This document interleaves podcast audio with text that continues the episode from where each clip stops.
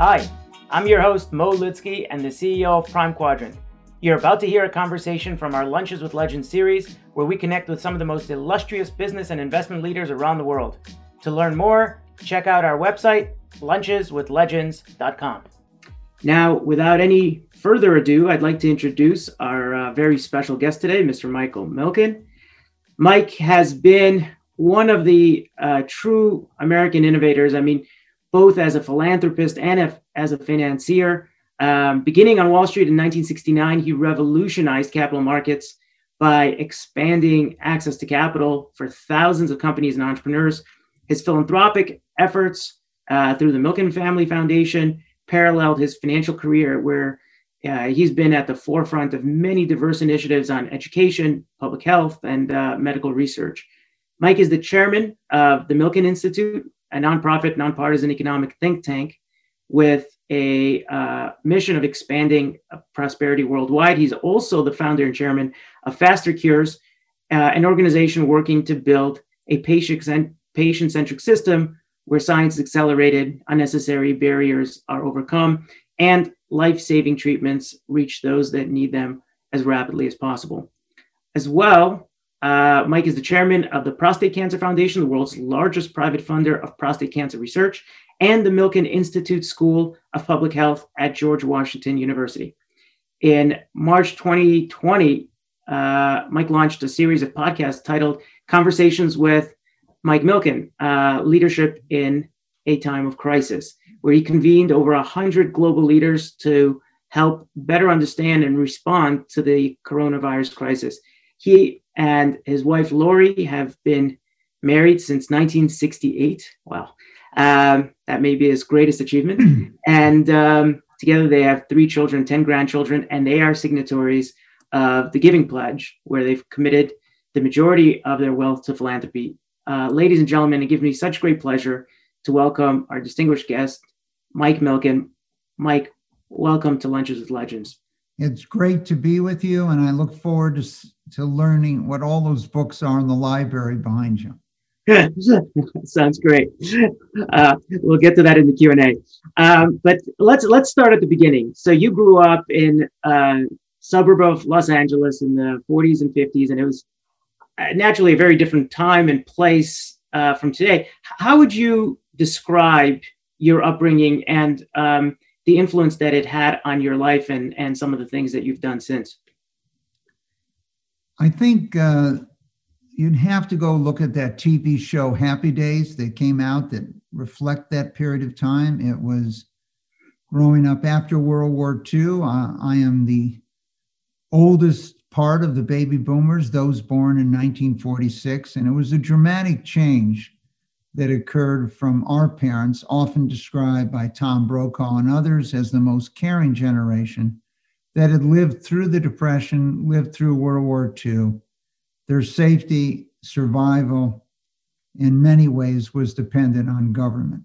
So the group born in 1946 um, were told, and the rest of the baby boomers to 64, by their parents that they could be anything they wanted to be they could change the world. One person could make a difference.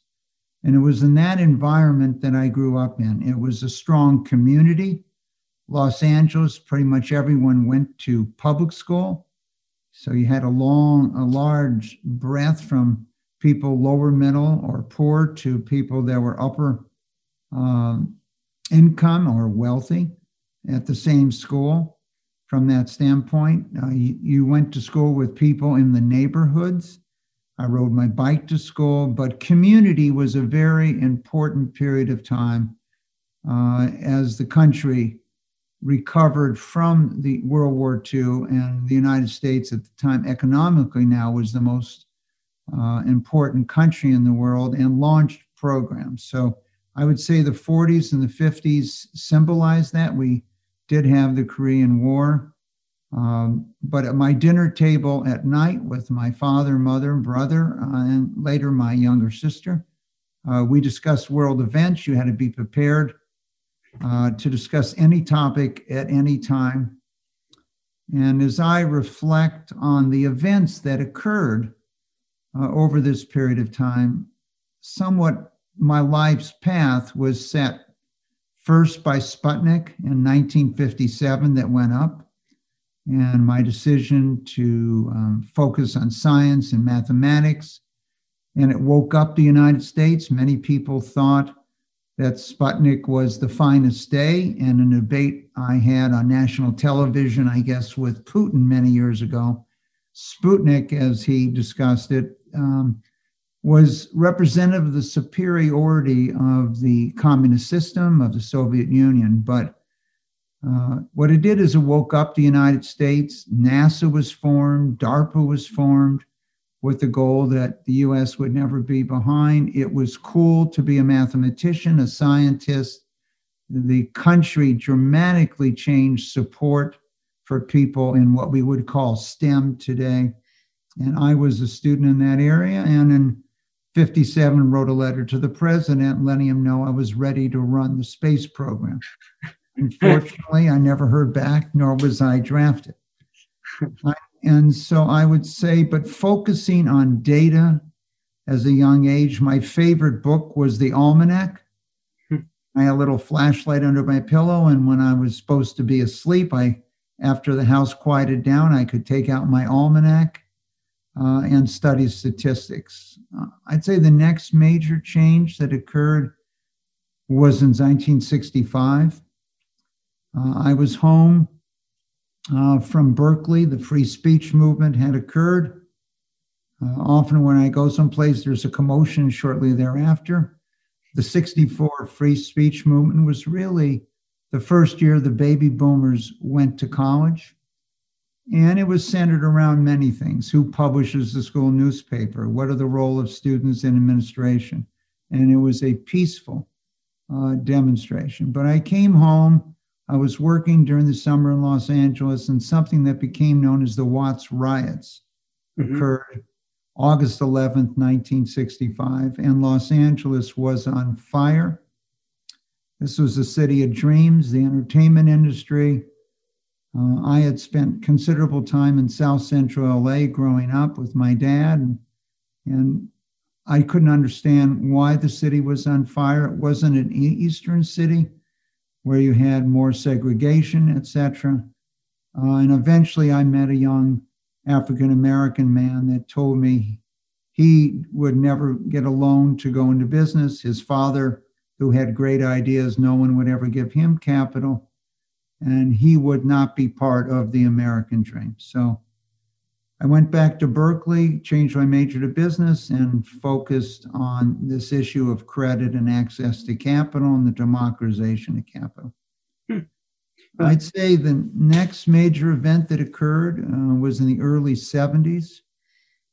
I had gone to Wall Street to change how money flowed uh, and this access to capital issue. And my work at both Wharton and Berkeley. And then my father, mother in law were diagnosed with advanced cancer. Uh, and our children had some serious medical problems. And so you have a plan, life gets in the way, and now you're directed a considerable part of your efforts into a field that you never thought you would be in. And so as I reflect back on these events in history for me the Watts riots and democratization of capital, the family, like so many others, that was uh, affected by significant health and life threatening health challenges. And I would say the last change is I made the decision in the mid to late 70s to move back to Los Angeles from New York, our department. I moved and offered everyone an opportunity to move with me. And I wanted our children, my wife Lori and I, to know my father before he died. And we thought we had done everything, provided opportunities for everyone, housing, their religious uh, interests and preferences, jobs for spouses, significant others, time, opportunities for relatives to come and visit. And what we did not invest enough time in was education, mm-hmm. where their children would go to school, Busing started in 1978 in Los Angeles and around the United States, uh, and it became a central issue uh, for the employees and their children, and eventually was one of the main causes of the creation of the Milken Family Foundation mm-hmm. to institutionalize our support for healthcare and education. So today, 50, 60 years later, um, each of those has been the path I've traveled healthcare, education, and democratization of capital. Each I can trace back to some event in my life, as most people would. Right. And uh, so I want to, there's a lot here to unpack. I want to kind of take it one step at a time. But, you know, the first of all, you mentioned this over the last 50 or 60 years. Uh, you know, when I originally was doing the research on you, I came across a number which I just didn't believe the fact that you've raised hundreds of billions of dollars for medical research and I've later confirmed that and probably why you know fortune magazine named you the man who changed medicine. But you know the interesting thing is you've taken your philanthropy uh, a, a, pretty active engaged approach with your philanthropy where you've you know worked to improve collaboration between researchers and industry academia policymakers philanthropists etc i guess the question that i would pose to you is through that entire journey as an active philanthropist what would you identify as you know the most important lessons that you learned. Um, and and perhaps even if you knew then what you know now you might have approached philanthropy a little differently but let's start with the most important lessons you've kind of learned from that experience. I'd say in the early years um, because of my economic theories and trading i became independently wealthy uh, at a very young age in, in my late 20s and I'd say if I was to define another seminal moment in philanthropy, I had come home to discuss with my dad these economic theories I had developed at Berkeley, uh, capital structure at Wharton, and that during a what I consider the most important financial period post World War II, 1973 to 6, 1973 to 77, uh, these proved out in what you might call in medical terms an epidemic. Uh, stock market went down 50%, interest rates doubled. Um, you put in credit controls where you're not allowed to borrow money and so on. Uh, I wanted to share this with my dad, but I couldn't uh, because he had a, a reoccurrence of his melanoma. And what I discovered is I could refinance a company, we could support a country and, and their capital. But here, I could not move science fast enough to save my father's life. And I had the real first definition of a problem was something that could not be solved with money, no matter how many dollars you brought to bear. Science, in this case, melanoma from my father and other forms of cancer from my mother in law would not move fast enough to save their lives. And I could visit every cancer center uh, at the time. And so I really reevaluated uh, how you could accelerate science. And I'd say the lessons learned uh, are one, young scientists, young investigators. In the beginning, we gave a great deal of money to people at the peak of their career uh, we discovered very little occurred after that point in time. Hmm. But if we could identify those people in their early 30s who had spent 10 to 15 years in residency, internships, uh, molecular biology PhDs, MDs, fellowships, etc., who are starting out with their laboratories. And as I sat back and analyzed, a lot of people win Nobel Prizes in the sciences when they're in their 60s or 70s, but for the most part, it's ideas they had in school, in college, mm-hmm. graduate school, that were developed. And so the highest rate of return I would say we've had in our philanthropy over 50 years has been supporting people at this point in their career. And I would say the analogy would also go to our efforts with teachers or our efforts with entrepreneurs and so on. one of the lowest rate of returns we have ever had is giving people money at the peak of their career. Number one, they probably have the ability to raise money independent of us, so us giving them money didn't really make any difference. And two, as they've moved into different roles in their life, very small percent later receive funding for new ideas and new developments. So I would say that lesson learned. Number two, in the early years, we were very focused on financial support. Later years, we were very focused on changing the paradigm. So if you didn't share your information, uh, we didn't fund you. Mm-hmm. Now, many people would tell me that uh, their work is so important. Uh, wait till the article comes out in Nature or Cell or the New England Journal of Medicine, uh, and then they'll share. And we told them that their work was so important that they didn't need our money. Anyone would give them money. And generally, within three to six months, everyone decided they could share. They could share their data. And we created this environment where they had 10 to 15 minutes to share their data uh, and then open themselves to questions and feedback from large numbers of other scientists. I'd say the, the other thing in philanthropy is the realization that there is no wealth in the hands of any individual today, Elon Musk or Jeff Bezos or Bill Gates or the Gates Foundation plus Buffett compared to government. And so if you can redirect government funds, so spent five years preparing for something called the March, which occurred in 1998. And whereas every human life is priceless, and as you know, one of the great books tells us that if you save one life, you save the world.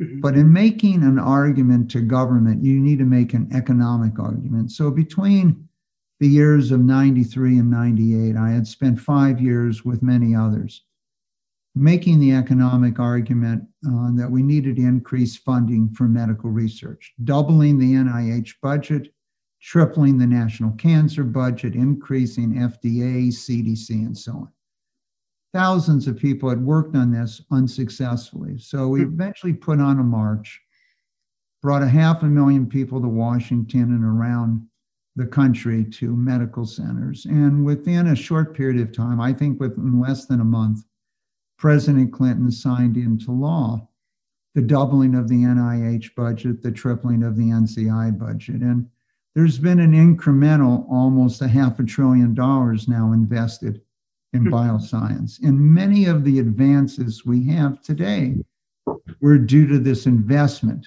that had been made uh, of what President Clinton signed into law, the Human Genome Project, and others spun out of this effort. So I think realizing government, can you redirect how government spends its money, how it invests its money?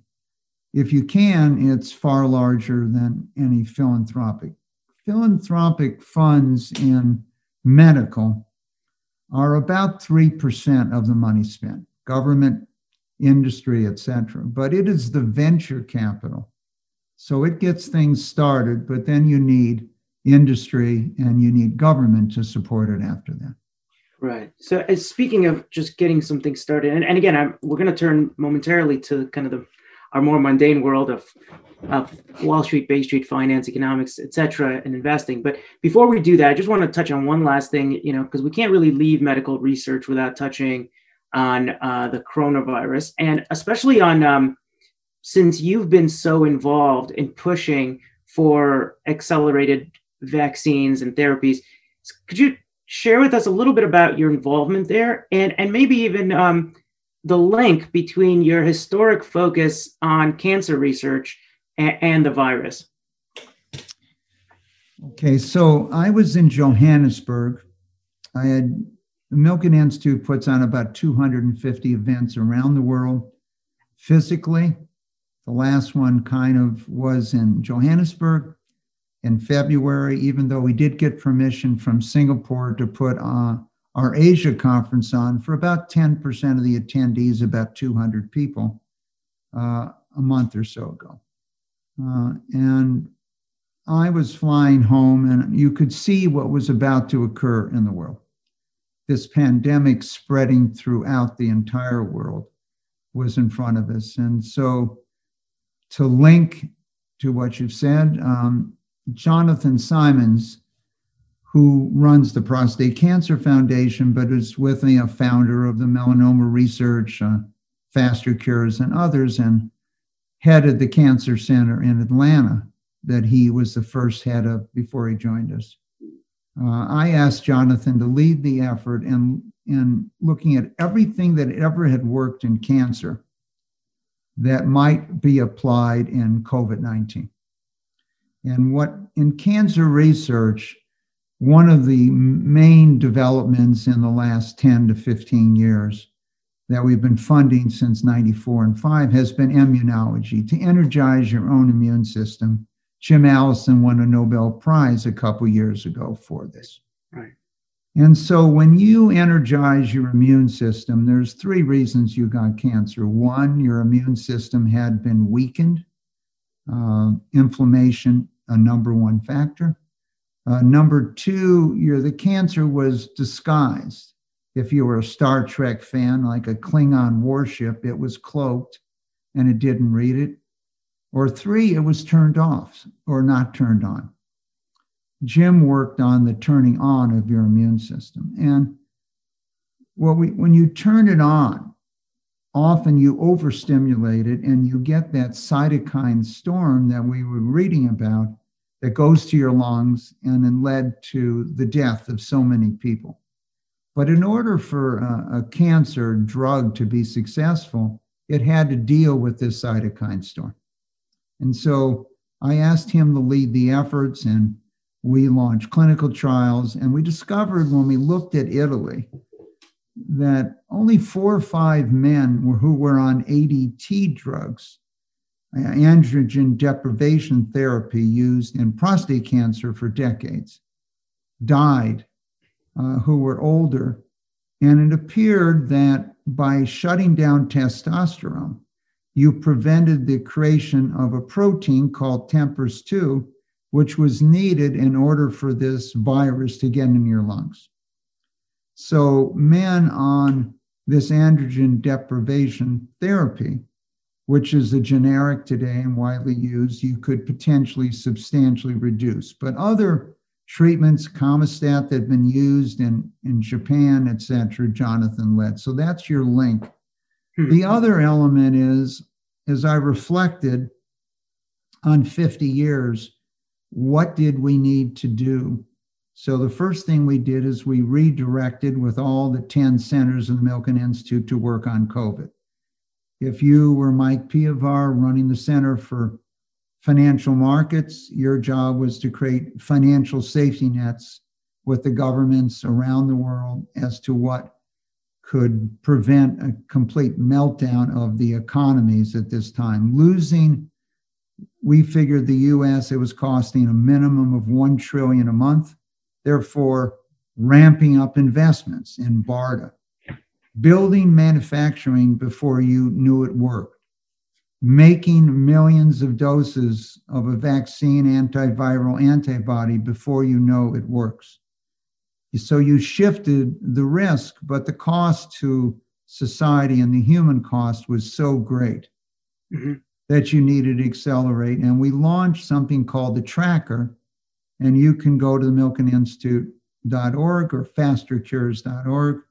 And we have been monitoring what's now about 540 vaccines, antivirals, uh, antibodies, uh, and where they are in the development, talking to them what whether they need capital, financial capital to accelerate.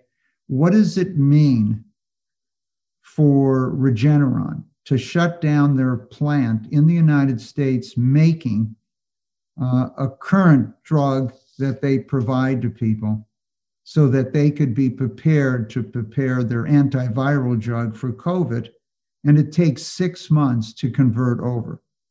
So the 200,000 doses that you were getting of this antiviral to prevent it from going to your lungs today uh, are available because they made the decision to shut down production and shift it to Europe. Hmm. Roche made the decision to shut down production in one of their plants. Uh, and now they're making 200,000 of the Regeneron antivirals. Collaboration, one of the key failures that we discovered in the, particularly in the 70s and 80s. You now have companies collaborating, partnering. We hmm. read that Gilead opened up their patent library, allowed generic manufacturers in India or Pakistan to make their drugs without royalties. And so fierce competitors uh, now we're partnering uh, to produce change production levels. And so the lessons learned were it might not work, but are you going to spend one to two years building a plant or changing production? If it did, the costs to society are too high. Right. Wow. And from that standpoint. So all these have been applied today. Mm-hmm. The distribution, which we've shifted to, has been in many ways disappointing. Uh, major medical centers, uh, many of them have been more concerned that someone jumped the line than getting them all out. And you've seen now more and more countries more states in the United States, and I'm sure in Canada, provinces are going to make it simplified. Mm-hmm. I don't know if anyone on an audience is old enough to have gone to Disneyland when you had an A, B, C, D, and E ticket. All these different tickets you had to rip out and get for the rides. Well, it's a lot easier when you announce anybody over 65 can get the vaccine. It's not confusing, or anyone working in the medical area or anyone in a nursing home. So you've broadened this distribution, but this is, you know, a miracle of science and the advancements in technology today. The idea that you can find a cure for a life threatening disease that did not exist in the person's lifetime is something that you could not have hoped for, right? You know, 50 years ago.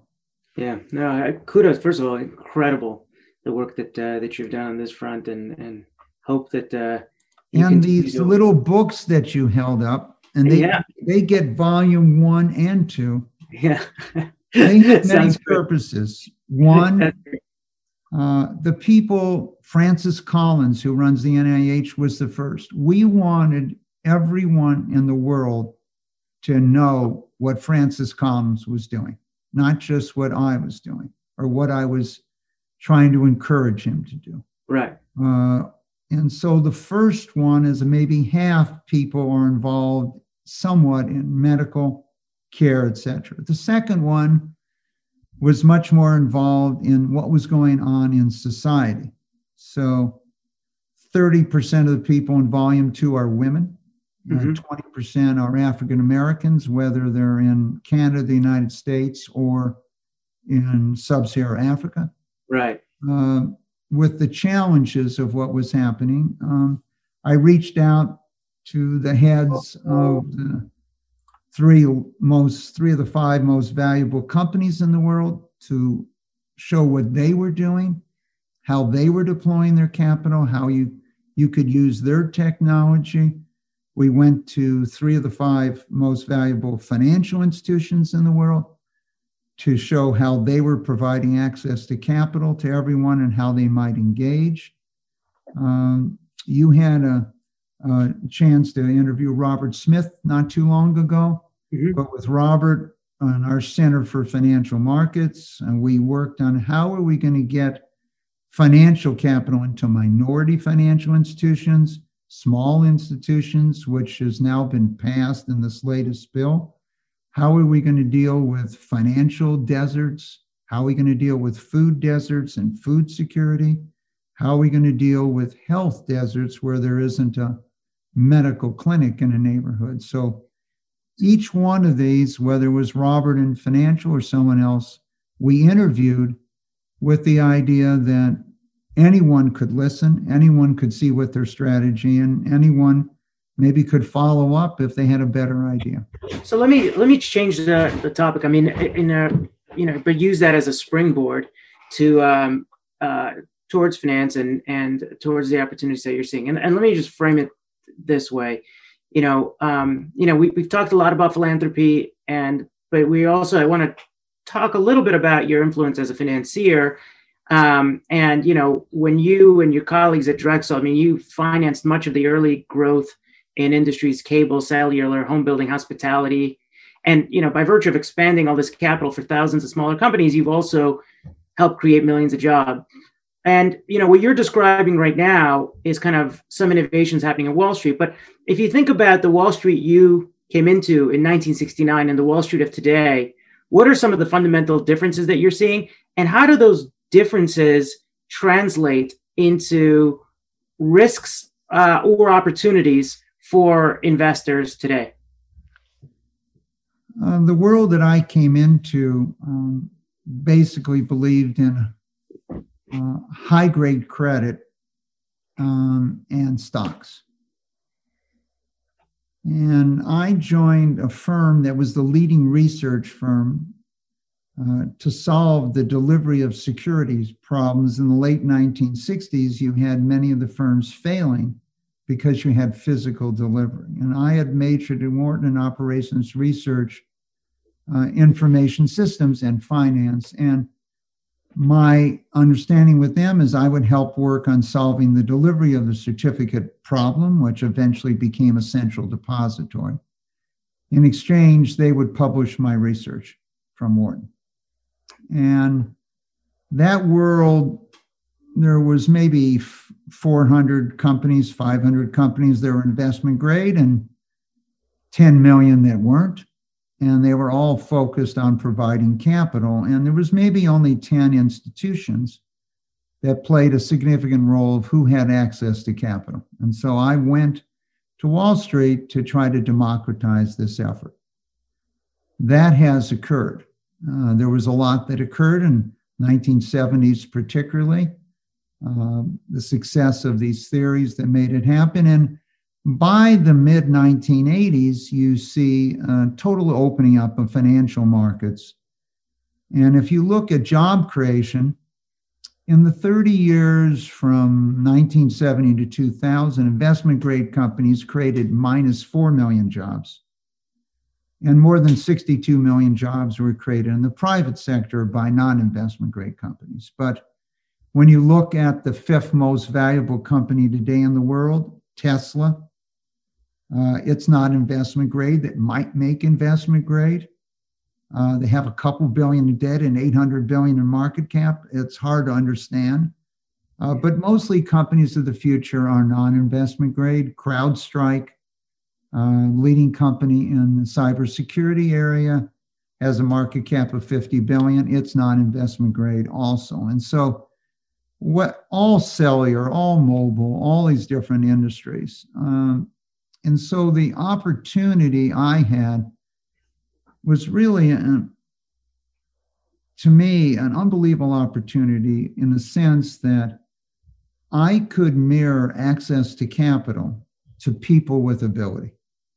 And I had scribbled this formula down in 65 that prosperity, P, uh, financial technology served as a multiplier on the world's greatest asset, human capital, second most important asset, social capital, and then real assets, which you find in a balance sheet. And except for professional sports, the people aren't on balance sheets. And Bill McGowan, at one point when I first met him, I think he had 30 or 50 employees at MCI. AT&T had a 1.4 billion but providing capital to Bill was not really risky. He had more ability, more vision than others, or John Malone, or Ted Turner, or Steve Ross, or hundreds of others. And so once you saw the marrying of access to capital which by 1983 reopened the markets to people with ability, the world changed. Now, today there's more than 100 financial companies that are led or headed by people that work for me uh, or work with me. And so the knowledge of this has spread around the world in these markets. The world, the financial markets are much more sophisticated today, much more data driven um, than they were when I went in 1969. You had people that looked at stocks and didn't think even what the rating was. And one of the things I used to change people's opinion was most of the time, if you looked at their sell list, the companies recommended were investment grade. So if you looked at what they were suggesting that is not the future, and if you looked at their buy list of what the companies were the future, they were not investment grade and they never bothered to look at the debt of these companies. So today, hundreds of different kinds or thousands of different kinds of securities have been created.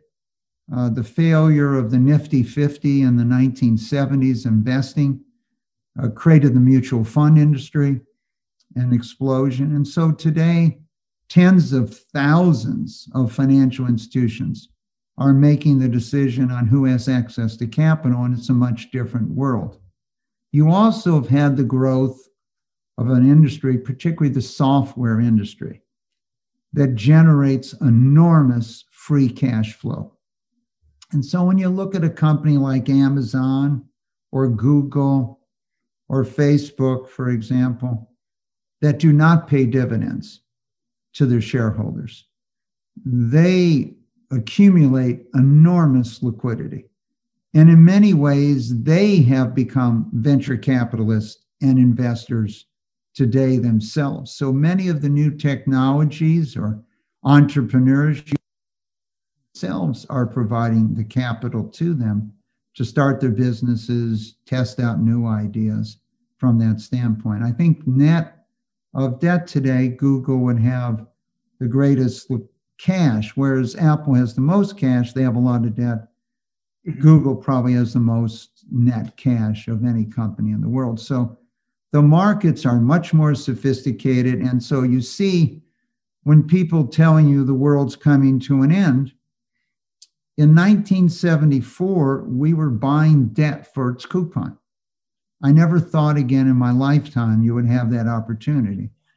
In 08, 09, you had that opportunity again. But as people told you in this last go round, that never really occurred. And the distressed funds and everyone waiting to buy distress, it's like waiting for Godot. If they didn't step in, they never bought from that right. standpoint. And the sophistication of instruments today, one of the things that we focused on was the idea that how you finance a business or how you finance an industry varies depending on the risk in that industry or that business. And so today, you have all these different forms of instruments. Some companies need to be financed primarily with equity, others can have larger percentage of debt. Mm-hmm. Right. And so, Mike, just to, if I could actually ask you a personal question, particularly because virtually all of the participants, you know, online are, are active investors and family office principals. I think be everybody would be quite interested in learning how you are investing your own money or your own family office is investing today, and and what do those allocations say of your personal values or your beliefs about the future? Well, first, from a conflict standpoint, um, my strong belief in life sciences, if I wanted to link simply for you the investing in life sciences, more than 50% of all economic growth in the last 200 years can be traced to advances in public health and medical research. Um, most people don't reflect on the fact, if I just took the United States, for example, that one in five people in the United States died before their fifth birthday in 1900. Today, by the time 20% of the people pass away, you're in the low to mid 60s, 62, 63, 64. In 1900, uh, life expectancy on planet Earth was 31. That was average. Today, we're now approaching, you know, in the 70 area. Probably the greatest achievement of humankind has been this extension of life, not only the extension of life, but the improvement of the quality of life too, over the last 120 years. In the first four, uh, let's let's say probably the first um, trying to think how many million years, but let's say four million years of evolution. Mm-hmm. You extended average life expectancy by about 11 years.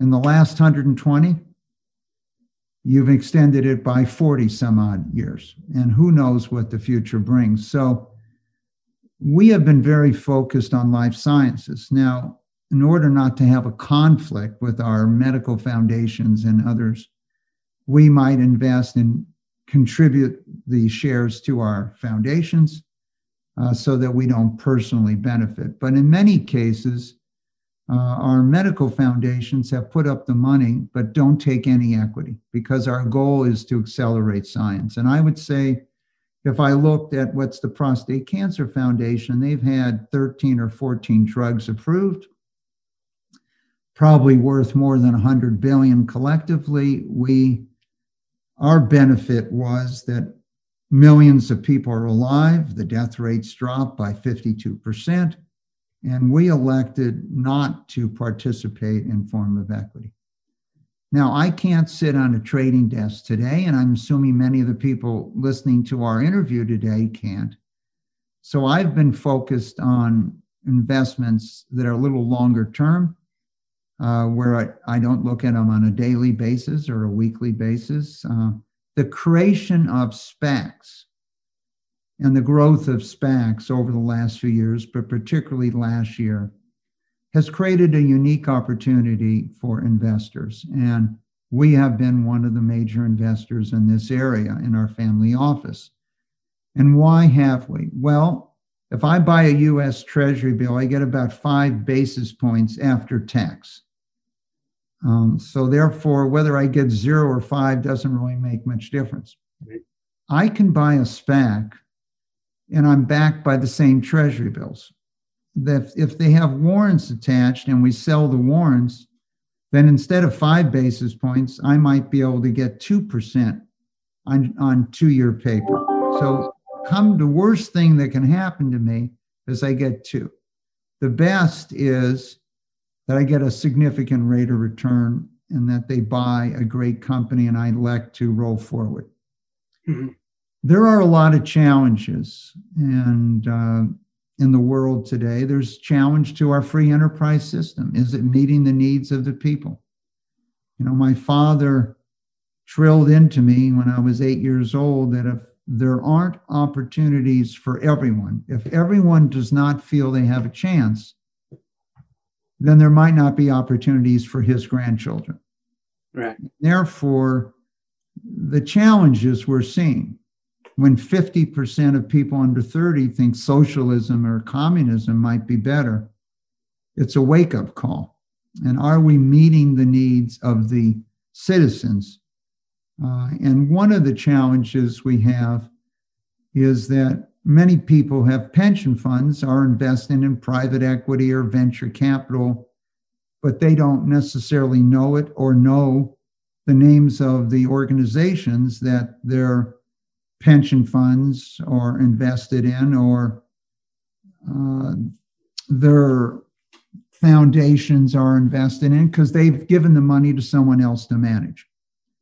And we feel it's exceedingly important today that the public once again feels part of the system and is benefiting from the system today. The United States um, has the highest percentage, this is a study that Credit Suisse puts out, the highest percentage of its population that are millionaires at about 6.5% to 7%. This is the same as Australia of any country that has more than 20 million people. Switzerland or Singapore would have a higher percentage, but much lower population. But the United States also has, among all developed countries, among the highest percentage of its citizens, 28 to 30% who have a net worth under $10,000. So, this enormous disparity that's occurred. And when you read these statistics that 40, 50% of the population could not come up with $400 without going to a pawnbroker, borrowing against their future salary, going to family to meet a medical emergency, they're only one medical emergency away from financial disaster occurring. And so the challenges to this is an area that we are focused on investing in both from a philanthropic standpoint and from our family office. How can we create opportunities for people to get access to capital to pursue their dreams, or at least try? How can we provide educational opportunities for young people? so that they have the knowledge that they can participate in a knowledge society. And so this is one of the key elements behind both our investment strategy and our philanthropic strategy. Yeah. So could I double click on that a little bit? I um, particularly, you know, I recall um, a number of years ago you were giving a talk on the impact of changing demographics. And I think at the time you quoted the uh, French philosopher Auguste Comte saying, you know, demography is destiny. Is is that still is that concept still applicable today? And if you're, you know, looking into the future and you're making investment decisions that deal with demographic issues, um, what current trends like are you paying attention to? What industries are you paying? How are you expressing that belief? Well, I believe it is truer than ever. Um, you know, as we look at China today, if you went to medical school in China 30 years ago, you never studied diabetes. Obesity was not an issue. Now, China has the most people with diabetes in the world. 40% of their population is obese. They've changed from a, a plant based diet to more of a Western diet. There's gone from zero to 5,000 Kentucky Fried Chicken, McDonald's, etc., in China. And they will, at the current rate, might have more people with diabetes than live in the United States. Hmm. So they have a challenge. Yes, they've had a much higher savings rate, but they haven't built, you know, Medicaid systems to support people as they get older. Uh, if you look at the world today, uh, China is aging as fast or faster as almost any country in the history of the world. Korea also. So where as median age in China is a little bit below the United States, at one point it'll be substantially older than the United States. Um, demographics, the United Nations and our work at the Institute has projected that almost the entire growth in the world's population, net in the balance of this century, will be in sub Saharan Africa, an increase of 3 billion people. Well, what are the jobs? What are the opportunities? 50 million people came from Europe to the United States in the 1800s for, for religious freedom, opportunity, food, and all the other challenge no airplanes, risky travel, 50 million. What happens if one or two billion people are on the move if you don't create opportunities in those areas? And so we've been very focused on a philanthropic area with setting up the scholars program with the IFC International Finance Corp and our center for one of our 10 centers, our Center for Global Market Development, in training uh, future leaders, financial leaders, bring them to the United States for nine months to go to school and internships uh, in their 30s, and they agreed to work for their government. Optimistic, patriotic, etc., and be counterparties for economic development. Uh, investing in entrepreneurs or creating op- those companies in these emerging markets to create jobs. Nigeria, whose population is 60% of the US, uh, has twice as many children born in 2019 as the United States. So the United States has the lowest recorded birth rate in the history of the United States and far less children born, even though the population is substantially larger than were born in the 19, late 1940s, early 1950s. So these demographics, the US will become a Latin American, Asian country by demographics. So if you wanted to sell residential real estate in California, and you didn't notice, Smith and Jones were no longer the number one surname. The top 10 surnames of people that buy homes in the state of California are all Latin American, Hispanic surnames, or Asian surnames. And so, looking at the United States and wondering what's going to happen and how it's going to change is the realization that in a number of states, less than 25% of the young children are of European ancestry. So you might think you have a common heritage, but at some point in this century, the history of Asia and the history of Latin America will play a much larger role as they rewrite the textbooks in the United States. I remember it was 1979 uh, gold had gone to 800 an ounce, silver had gone to $50 an ounce. There was more volatility in US government bonds in one day than the entire decade of the 50s. Hmm.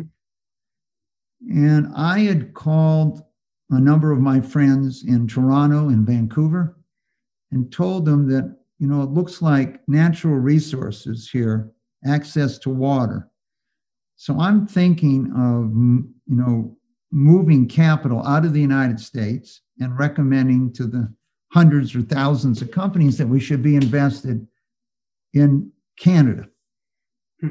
who has abundance of natural resources and other things. And they told me that's great because they're thinking of moving their capital out of Canada into the United States so we can just do a trade uh, right on, on the phone. Um, but they were very focused on government leadership at the time, government policies at the time. And so for the last eight years, we've been building this Center for the American Dream in Washington, D.C., with a small a that has these four pillars that has dominated my life that we believe underlines the American dream hmm. financial inclusion, the educator and education, uh, medical research and public health, and the entrepreneur and innovation to serve as a symbol of stories and telling stories of hope, but also recognizing, so we're calling it the Center for Advancing this Dream, because we recognize that where you're born might determine your upward mobility. Whether you have access to capital might determine your upward mobility.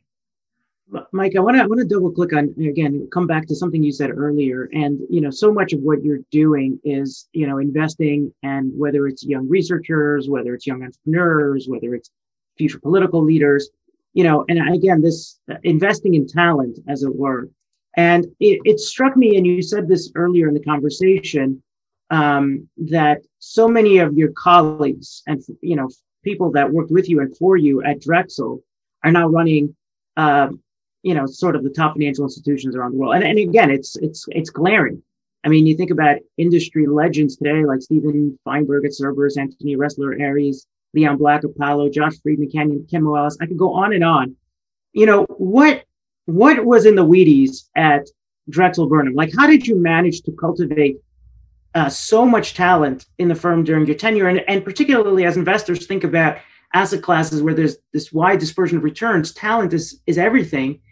Um, so maybe you could kind of share your thoughts before we probably only have time for one more question thereafter on on uh, how, how you cultivated that talent uh, within Drexel and continue I to think uh, I searched for people that wanted to be on a mission and believed we were doing something. Whether there was very few people that believed in the mobile or cellular industry or the cable industry. Um, but the idea of matching access to capital to people. If you measure human potential or capital, it's measured in hundreds of trillions of dollars. It dwarfs. Just two things happen in the mid to late 1990s. Steve Jobs returned to Apple, and Morita, who was the Steve Jobs of his day at Sony, was in declining health and left Sony. So it took 20 apples in 1997 to make one Sony. Today I haven't checked, but my guess is it takes 20 Sonys to make one Apple. I mean, so as an investor, a 400 to 1 change with people that aren't on the balance sheet themselves. Mm-hmm. And realizing today that every industry, every industry is going to be affected by technology. Manufacturing has only begun to change as to what 3D printers will be able to print stuff and the software that allows you the program to print it. When you think of an apple tree, a seed is programmed when you give it water and energy and light to go from seed to an apple tree. Just think of that with the software that might be written in the future. So to me, it's always the people. People talk about great companies. It was really the people at the company that made them great. And there's no guarantee that company will be great in the future. Uh, if I was to give you an example, GE. Now, GE was considered, if you wanted to be a manager, you'd go to GE. They, you would learn to be a manager more than any other con- company in the world, but they hired from within. And then when the private equity industry grew up in 1970, if GE had a great manager and they narrowed it down to 16 future leaders, well, you would offer those 16 people equity, more equity than they'll ever get at GE, more potential for wealth creation, and a CEO job today, not a one in 16 chance. And so I had mentioned to Jeff Immelt that he might be the last, that when they pick their 16 or their final five, they are picking from a group of people that were those that weren't picked by others. And so they never fully adjusted to what happened with private equity and the chance for letting people become a CEO much earlier in their career with a wealth path and a freedom path. And so I think what I searched for was people that uh, had the intellect, but wanted to be on a mission of job creation, funding new industries, and the democratization of capital. That knowledge every morning. Uh, I imparted with new securities, new structures, etc. And so they've taken it to levels. You know, you, you often hear a person tell you, I taught that person everything they know. If I pick, say, Mark Rowan at Apollo, well, I might have taught him everything he knew in the 80s, 90s. I still stay in touch, but he's gone on and he's taught me a few things over the years too. And so there's this famous, you know, saying also in this book, the Old Testament, that a teacher often learns more from his students uh, than the students learn from the teacher. And I have tried to see the world through new eyes, through their eyes. And I would say every morning, we might do what my thoughts were, but I learn by their questioning. And mm-hmm. they learned by my questioning from that standpoint. And that's carried forward today, 30, 40 years later. Mike, that was that was fantastic. I mean, we're regrettably all out of time. I have another 20 questions I wish we had gotten to, but um, really thank you for sharing your incredible insights with us. And I really appreciate your generosity with your time, your treasure, your wisdom, your ingenuity, and and certainly hope that we can do it again soon. Um, if any of your viewers have questions that we didn't get to, if you would email me to sure. we'll try to give them an answer for them. Fantastic. Thank you for joining us today. We are grateful to each of you and to each of the generous sponsors that made today's program a reality. As a reminder, 100% of the proceeds from Lunches with Legends supports pediatric mental health, improving the lives of children and families in our communities. If you haven't already, please consider donating and supporting our efforts by visiting luncheswithlegends.com. Finally, to get exclusive access to our family office events and our annual conference, make sure to subscribe to our mailing list on the Prime Quadrant website, which you can access by visiting primequadrant.com.